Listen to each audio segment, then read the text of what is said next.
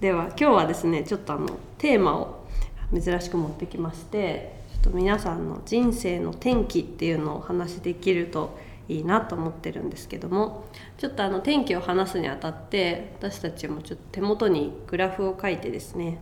こう子供の時から10代20代30代とちょっとあの自分のまあ何て言うんですかねこうテンションの上がり下がりみたいな グラフを書いたので、まあ、この辺をちょっと目印にしながら聞いてみたいと思うんですが。あの改めて振り返るとなかなか、うん、みんな結構違うんですけども。佐藤さんははい、はい、書いてみてどうですか？あいやなんか社会人になってからのやつは、うん、まあ、これっぽいのは書いたりしてるので、うん、もっとその前も含めて書いてみて、はい、あこんな感じかって感じ。どんな感じですか？あえなんかねなんか天気とか大きい出来事とか、はい、天気はね結構見ると、自由にできるかどうかみたいな。うん。それによってこう上がるのか下がるのか。そうそうそうそう、えー、だからあのなんか転校したりししたりして、はいはい、自由にできない場学校あるいは先生の時に本当に落ちて。なるほど。で結構学校行かなくなって何か何ヶ月も学校行かなくなった時もあったんで、はい、結構落ち落ちたんだろうなというのと、うん、でもまた転校してすごいいい先生で、うん、そしたらもうめちゃめちゃハッピーになったりしてでその後平穏なまあどっちでもないみたいなやつでうん、で大学でいい先生とかに出会ってまたハッピーみたいな。っていうのとあと仕事はあの何ですかその結構営業系の会社に入ったんでうん、で営業の時はもう自由がないというか、数字で縛るというか、まあ今、今言うのノルマって言葉って分かります、ノルマ営業で日本一ぐらいの会社だったんで。それはやっぱりあのぐっと落ちて、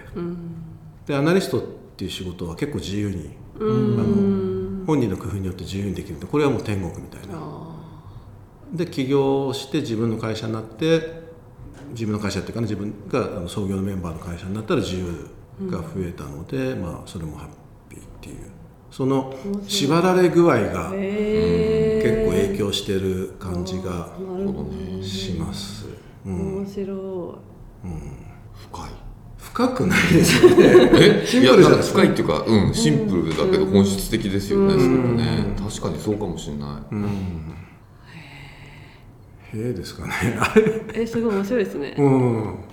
そういう軸で聞くと確かに。そうですね。うん。なんかでもあのちょっと実は予想してたんですけど佐藤さんはその、うん、いい先生に会ったっておっしゃってたと思うんですけど、うん、結構人がそういう転機になってるんじゃないかって実はちょっと思ってたんですけど、うん、ちょこちょこありそうです、ね、そうですね、まあ、基本的にやっぱりアップサイドを伸ばしてくれる人であんまり干渉しない人、うん、大人。大人。との出会いが、まあ、なければちょっとどんな人生になってたのかなみたいな感じも、うん。うん、一番高いところはどのぐらいの年代ですか、これは18192021とか大学生の時ですね、ゼミとかサークルとか、まあ、その時に音楽を好きになったとかそういういくつかのことが重なってそうですね、お金もね自分でアルバイトしてうんそっか自分のお金でいろいろレコードを買うとかそれもちょっと自由になった感じもする増えた感じはあります、うん、だから自由がないと辛いのかな、うん、こう思うと、うん、佐藤さんらしい。そうですね、うん。じゃあその社会人になって最初の自由がなかったところが一番低いっていう、うん、そうですね。そこはあの結構きつかったですね。本当にまあ言ったかもしれませんけど。途方に暮れてましたね。本当にアナリストでなってよかったってこと、ね、アナリストになれてよかったですね、うん、まあアナリストになりたいっていうふうに一点入社したんですけど、うん。2年間のうちにそんなことも忘れちゃうぐらい厳しいっていうか、えー、まあ、今思うと厳しかったのかどうかも分かんないんですけど、うん、うん、なんか違う全く違う世界に いたなみたいな感じ。そこだけ振り返ると異質だったって感異質でしたね。だから会社行きたくなるっていうのはまあ子供の頃ね学校行きたくなかった頃はあったんだけどその後はそういうことなかったから、あこういう感じなのかとか言ったかもしれませんけどあの井の頭線で吉祥寺から渋谷まで何往復もずーっと座ってみたいなそんな感じだったんで。じ辛い。そうですね。えずっと座ってて行きたくなくて？いやあのえっ、と営業に行くって出かけて、うん。で行く先もなくうん。なんであの大変。片道19分なんですよね、うん。結構近い。渋谷から すぐ吉祥寺吉祥寺から渋谷って近いから。で行って戻って行って戻ってみたいな、もう力が出ないみたいな、え その後もう一回落ちてます？えもう一回落ちてますね。これはねあのアナリストの仕事して結構いい感じだったんですけど、なんとなくこのまま行ってもまあこんな感じだろうなっていうのがイメージできちゃったら、ちょっと違うことをやりたくなったっていうのが、まあ、3 5 6歳ぐらいの時かな、それであのベンチャー企業はいはい。にあの誘われてそこのあのナンバー2として行ったんですけどもこれはあの全くち、まあ、これも全く違う経験だしちょっと欲張りすぎたしあの、えっと、そのその会社の経営陣だし調査部長だしそれから、えっと、インターネット業界のアナリストっていう、どその3つともやったことがないことをいっぺんにやったんですよね。だから違うことやろうっていうところまでは良かったんですけど、全くやったことないことを3ついっぺんにやったっていうのはもう明らかにやりすぎで、だからもう本当にあのであのまあインターネットバブルの一番最後の頃でバブルがはじけてでいろいろあのなことがうまくいかないっていうことを経験したのでなそのチャレンジ自体はめちゃめちゃ良かったんですけど、あのでもその時は辛かったのはもう間違いなく辛かったっていう。うん。そういう感じですかね。うん。っていう感じかな。でこれまあ前から少し話したけどう裏テーマ的にはでもめちゃめちゃ自分がこうハッピーだった時に意外と家族との時間がなくなっててあのそこはすごい反省してるっていう、あのなんでしょうね。あのだからなんかか固めの話になっちゃうかもしれないけどあの自分一人がハッピーな時と、周りの人がハッピーな時と、まあ、両方が一番いいじゃないですか、なんかそれはなんかそのその時にすごい考えました。あ後で気づいたっていうか、うん。なんであのなんかこのポッドキャスト聞いてるめちゃめちゃ働いてる若い人はなんか大切な人のことも考えてほしいなみたいな 余計なこと。もいやでも佐藤さんいつもメッセージでね、はい。言ってますもんね、本当ね。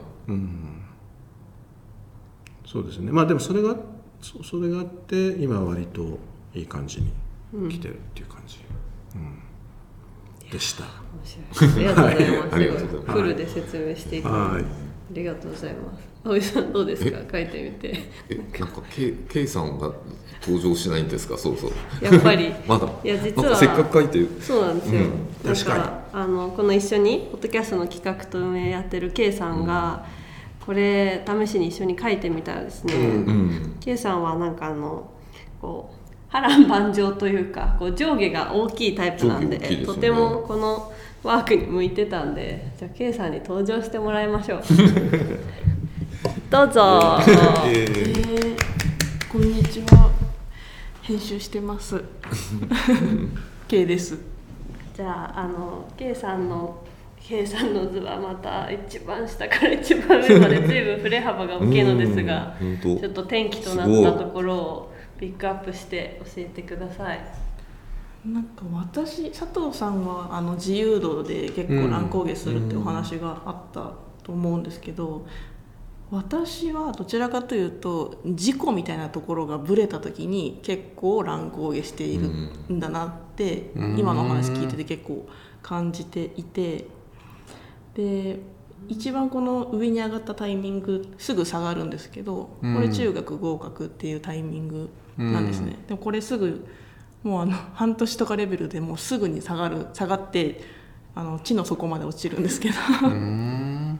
これ何があったかっていうとその直前ぐらい半年ぐらい前に父親が亡くなったタイミングである意味こう自分の中でここで受からないとなんていうか父親のせいで落ちたみたいな感じに思われるのがすごく嫌だったんでめちゃくちゃ頑張ったんですけどじゃあ受かって目標に達した後ってそのそこまでの目標は描いてたんですけどそれより後のかんことは何もこう考えていなかったというかそれまでが目標だったので一気に落ちてしまって私も佐藤さんと一緒で数ヶ月間学校に行けなくなった時期があったんです。でそのタイミングでやっぱり自分が何がしたいのかとか自分がじゃあこの学校に入ってどういう生活を送りたかったのかみたいなことが全然描けてなかったからこそのこの暗黒期。我が家ではもうこれはあの 暗黒期といったらこここの期間のことを指すんですけど。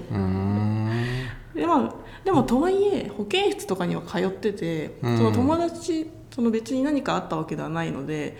そのクラスメイトにノート借りにその放課後2時半ぐらいに教室のドア開いて ノート借りて帰るみたいな生活を送ってたっていうところが、まあ、この期間でしたね。で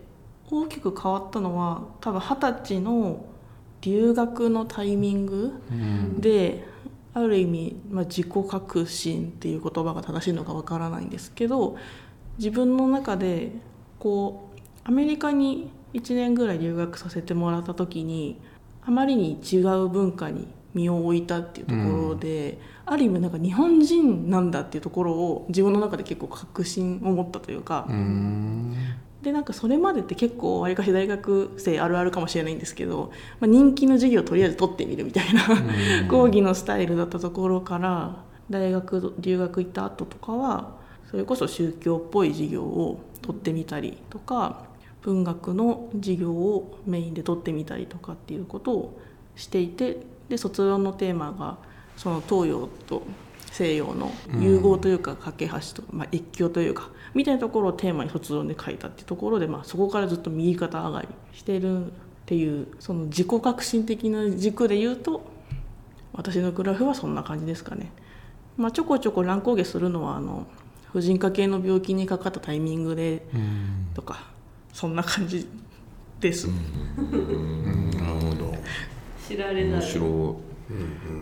こうやってやる話すもんなんですね。いや僕いやこういうのやったことないから、みんなが結構やってるのは確かに。あの聞聞いたことはあるんだけど、実際こういうふうにこう書いて、はい、あの話すっていうのをやったことないから居合わせたことがないから。結構話しながら自分自身でもなんか振り返ってるみたいなところはありますね。そうですね。病気も薬でコントロールできるようになったっていうところで、うん、佐藤さんに近いですけど自分で自分の生活をコントロールできるようになったっていうところが、うん、結構この右上になどんどんなっていく要素なのかなっていうの自分でも思いました。今が一番いいっていうのいいですよね。今が一番いいです 今が一番いい感じっていうのとグラフで書いてて思ったのはその瞬間的にこう100点以上の突破しちゃうと一瞬で落ちるっていうのはなんとなく書いてて思いました。だから緩やかな幸せがやっぱり一番幸せなんじゃないかなって書いててちょっとちょっと感じましたね。なのでそういう幸せをちょっとこれから見つけてきていきたいですね。いいですね。人生観出ますこんなんでよかったのか。いいですね。いいですね。そんな軸でいくと葵さんは何何で上下してますか、えー、なんとなく。いやなんかこれだとなんかいやそもそもあんまりこのなんだっけモチベーショングラフみたいなあんまりなんかよくこうピンときてないっていうのと あんまりなんていうのこうリスナーの方のことってあんまり考えたことないんだけど、うん、でもこう絶対リスナーの方があのつまんないだろうなと思ってあんまり話したくないんですけど なんか書いてみると、うん、ほとんどこうなゼロを境にニコニコかなんかさ寂しいかっていうとだからほとんどニコニコの瞬間がほとんどなくてほとんどずっと下なんですよね。だこれが特徴かなっていう。時々ちょっとだけ幸せな時がニコニコの時あるんだけどすぐまたマイナスに戻って。で時々あのまたピッとなるんだけど またマイナスに水面下にっていうなんかねほとんど水面下で暮らしてるみたいな感じなのかなっていう。だからなんだっけ最近仏教が結構関心があるんですけど、仏教ってほら四苦八苦みたいってこそうですよね。苦じゃないですか、にうん。人生はこう苦だから、うん。悟りを開いてこの幸せになろうっていうよりその苦を、うん。なんて取り除こうっていう、うん。うん、とか他の人の苦も取り除けるようになりましょうみたいななんだけどこう仏教になんかこう最近最近とか昔から多分そうだと思うんですけど、ななんとなくこう惹かれるのってそういう人生は苦であるという こう基調が。基本とし基基本的にえなんか楽しいもんじゃないんだよねっていう、そういうのがあるのかなと今思いました。はい。にじみ出てましたねそういう。仏教的な感じというか、なんかね。いやそのこの何ニコニコとうん。なんていうの？このその反対？まあそうですね。の真ん中にがゼロだとした時にそこがどういう状態だとそうなのかっていうのは人によって結構違うなというか。確かに。本当ね。全然に。違うん。です確かに。そのちゃんの場合うどうなんですかそれ。で、うん。などこが境目っていうか、そうですよね、うん。うん結構私はあのテンションの高さがうんうん。高いか低いかというか、うんうんなので楽しいとか喜びの気持ちがあるものが上で、うん。確かにあんまりだからゼロがないかうんあなるほどね。もはい。なんかその日本の人の幸福度がうんうんうんうん。アンケートで世界的に低いっていうのは今の葵さんのあ言ったでことと。僕が下げてるのかな？違う違う違う。ーむしろニュートラルみたいな。ニュートラルみたいな気持ちの持ち方みたいな。しかも仏教で目指すところはそこですからあね確かに。中道みたいな感じ。一番の、全く同じ経験を、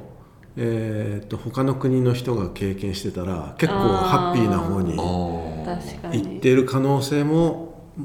まあ、比べようがないからね一人一人だから確かでもそういうこともあるのかなっていうかなんか石川良樹さんが昔にうん。そんなねななんで言ってたねそんな。日本の幸福度がこれだけ低いかって言った時に、そゼのゼロが一番なんかいいみたいな。あー。苦でも楽でも苦でもないはい。状態がなんかウェルビーイングみたいなね、ええハッピでーと全然違うんだみたいな話してましたよね。そういう話は結構印象的確かにで確確かに。でこういう絵を描いた時にその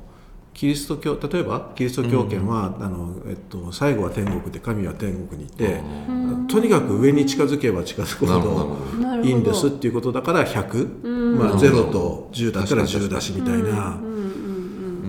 でも多分東洋的な考え方はそうじゃないよねみたいな、面白い。じゃあそもそもこの枠の置き方がすごい深いじゃないですか。はい、だし0をどこに ねこんな適当に置けるもんじゃないんだ。っていうのもなんか好き。いいや葵さんの話を聞いてすごい仏教的だなといやうか。本当ですいやねでも僕なんか思ったのは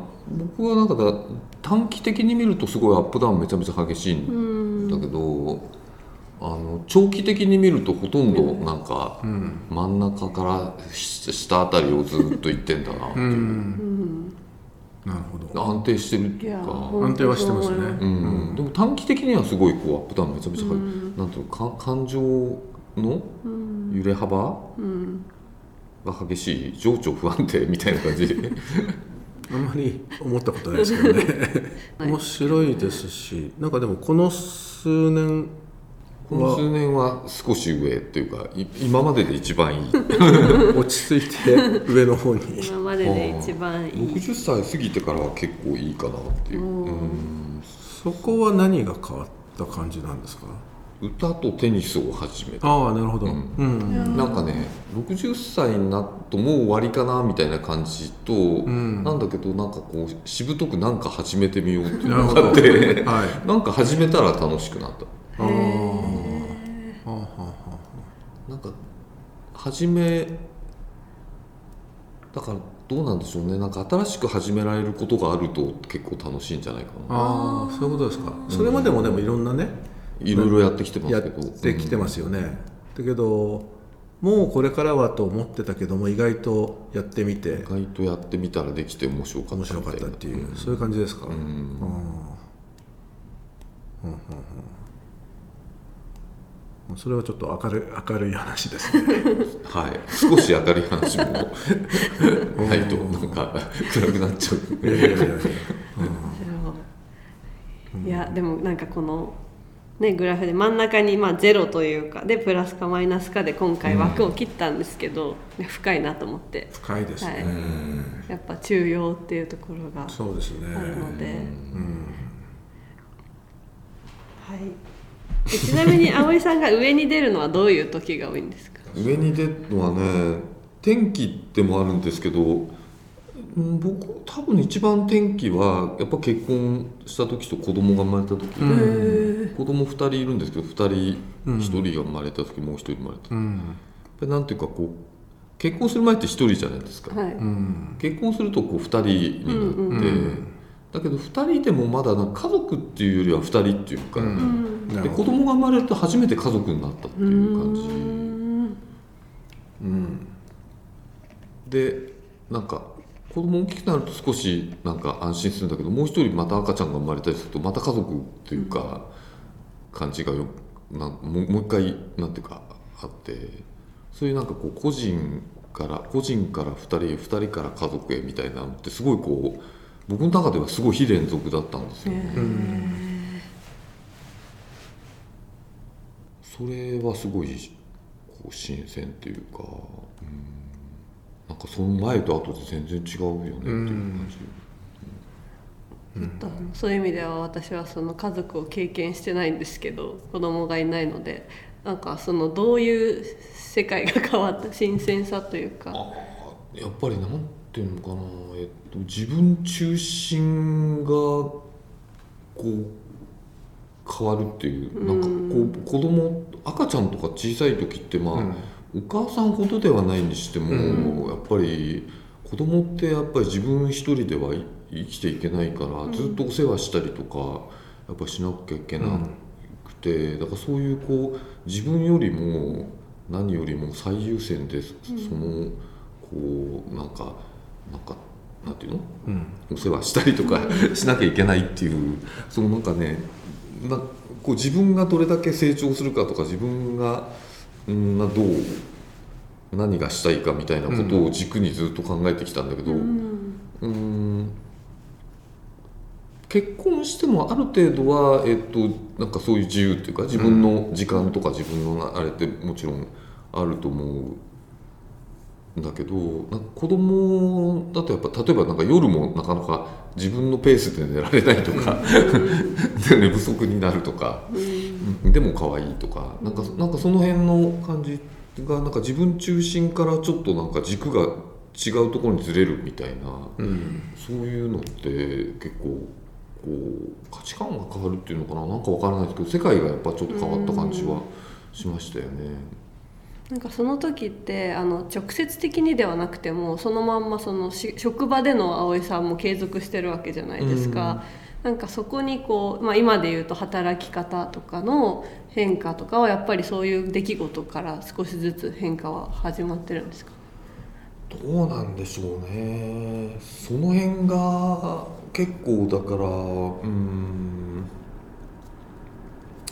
なんていうかこう家庭とかプライベートと仕事をこう分ける大前提みたいなのがやっぱすごく強くあって、こう世界中あると思うし、昔の方が今より強かったと思うんですけど、うん。でまあそれが少しずつこう変わってきてると思うんですけどうーん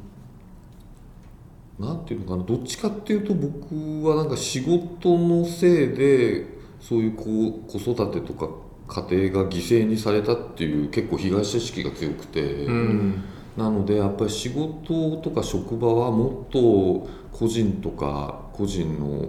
生活か家族とかをもっと尊重すべきじゃないかなっていう思いはその辺から結構強くあって、うんでそういう個人の生活とかか家族とかの生活がなんていうかなある意味充実してると、うん。仕事も多分充実すると思うんですが、うん。それをこうなんかある意味こう抑圧したり犠牲にしてでも仕事を頑張れみたいなことをやってると仕事の方もなんかあんまりやる気がしなくなってったり、うん。あんまりいいなんていうのアイデアが出なくなったりとか、挙句の果てにそれが何年も続くと結構そのそういう仕事とか会社に対して結構恨みを持つようになったりとかして、なんかあんまりお互いにいいことないのかなっていう感じ、すいませんが暗い話になっちゃって。なのでだから D&I とかの女性活躍とかに結構向きになって取り組んでる、うん。きた取り組んでいるのは割とその辺が原点にあるんですよね。うん。さっきの佐藤さんのこうなんか自由が束縛されたみたいな、うん。こうなんていうのハラスメントじゃないんだけどこうなんかこうなんていうの押さえつけられたみたいうん。な感じがあるので、うん。そういうこうなんなんていうかやっぱ結婚したりとか子供が生まれたりとかしてこう世界がこう変わってよりこうなんかそれまでのうん。うんよりもこう膨らみが出てきたりとかこう世界が広がってきた時のことって多分仕事にもいい形でフィードバックできるはずなんだけど、うん。その機会をなんかねこうちゃんとこう応援してあげるっていうかこうしちゃんとこうなんていうのサポートしてあげないとその実り多いものが返ってくるはずのものが返ってこなくなるっていうのは、会社 会社とか仕事にとってもなんかあんまりプラスじゃないんじゃないかな。なんか北欧型とかすごくいいと思うんですよねそういう意味で。うん。いやー結構やっぱそのテーマはみんな少しずつ形は違えどあの常に葛藤してるテーマだと思うので、うん結構救われた人もいるんじゃないかなってそう聞いですよね。てて思いました。だから僕の場合は逆にフローになりすぎてうんあの家族との時間もうんうんあのよりもこっちに行くんだみたいな感じで言っちゃったからにそこはもう自分でコントロールするっていうかバランスを取るしかなないんだけど確かにあの今青江さんが言ったような時間を絶対取るべきですよね。いやいやあのここれからね皆さんがそういう機会があれば別に子供が生まれるとかだけじゃなくて多分いろんなところであるんだろうなと思って。確か次回に続きます